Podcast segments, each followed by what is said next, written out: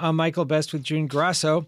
Susan Fowler is an engineer who worked at Uber. On Sunday, Fowler, who recently left the company, posted on her blog an account of sexual harassment against her, alleging that her boss at Uber tried to have sex with her and that when she reported it, the company told her it would not be doing anything about it.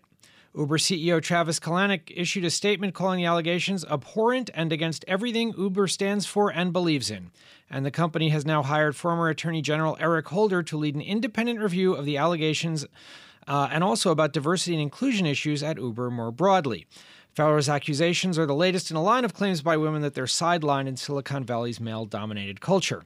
Here to talk with us about this situation is Michael Selmi, a professor at George Washington University Law School.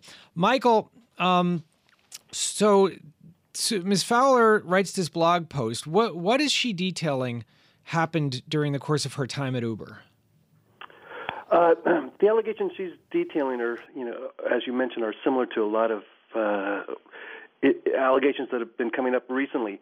In this instance, she's alleging, in part, egregious sexual harassment, but equally important, I think, for Uber, where they have really moved quite quickly on, is the fact that they told her specifically, or supervised her specifically, that they would do nothing about it. So they were not concerned about these allegations at all.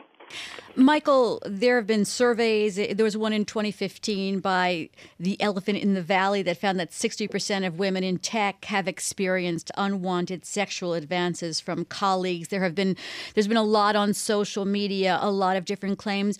What is there about tech, or is there something about tech that makes it more susceptible?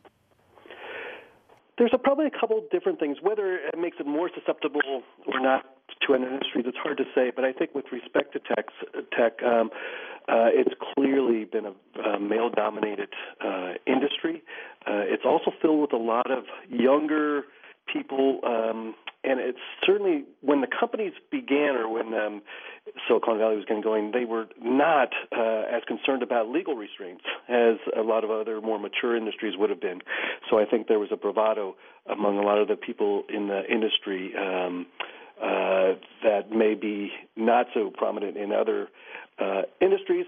And then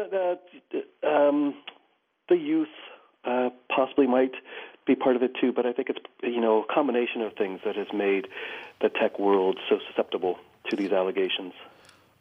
Michael, what do you expect that Attorney General Holder is going to end up doing in this investigation? Well, that's always hard to know. These allegations were just reported.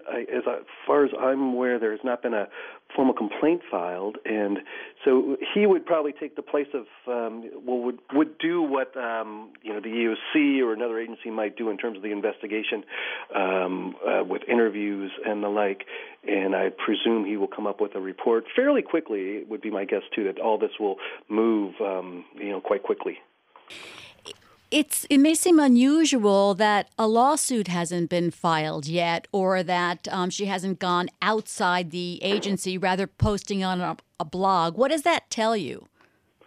It is unusual, and the fact that the blog was the way that she chose to make these allegations public is highly unusual. Whether it's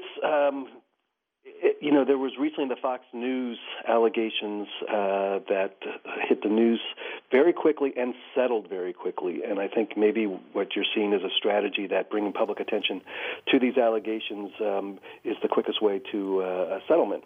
Well, Michael, when you look at the kinds of allegations she's making here, what is it that Uber should have done? Well, certainly they should have had a plan in place, which they may have formally had one. Most businesses do, for their employees to report harassment generally to the Human Resources Office as opposed to supervisors. There should have been an investigation of those, an internal investigation of those allegations. And then, consistent with that investigation, there should have been some determination of the merits on that. And then if they prove to be true, accurate, then there certainly should have been some discipline for the offending party. And it sounds like they skipped all of those steps. Well, our thanks to Michael Selmi, a professor at George Washington University Law School, for being here on Bloomberg Law. Coming up on Bloomberg Law, we'll be talking about a decision by a federal magistrate which refused to give the government a warrant that would force people to use their fingerprints to open their cell phones, even though there was a warrant to search a computer on the premises when the police got there. The police also wanted to be able to force anyone who had a cell phone that would require their fingerprint to use their fingerprint to open it up. And a judge said that would violate their constitutional rights, and he was not going to issue it. We're going to be talking about that decision coming up straight ahead on Bloomberg Law.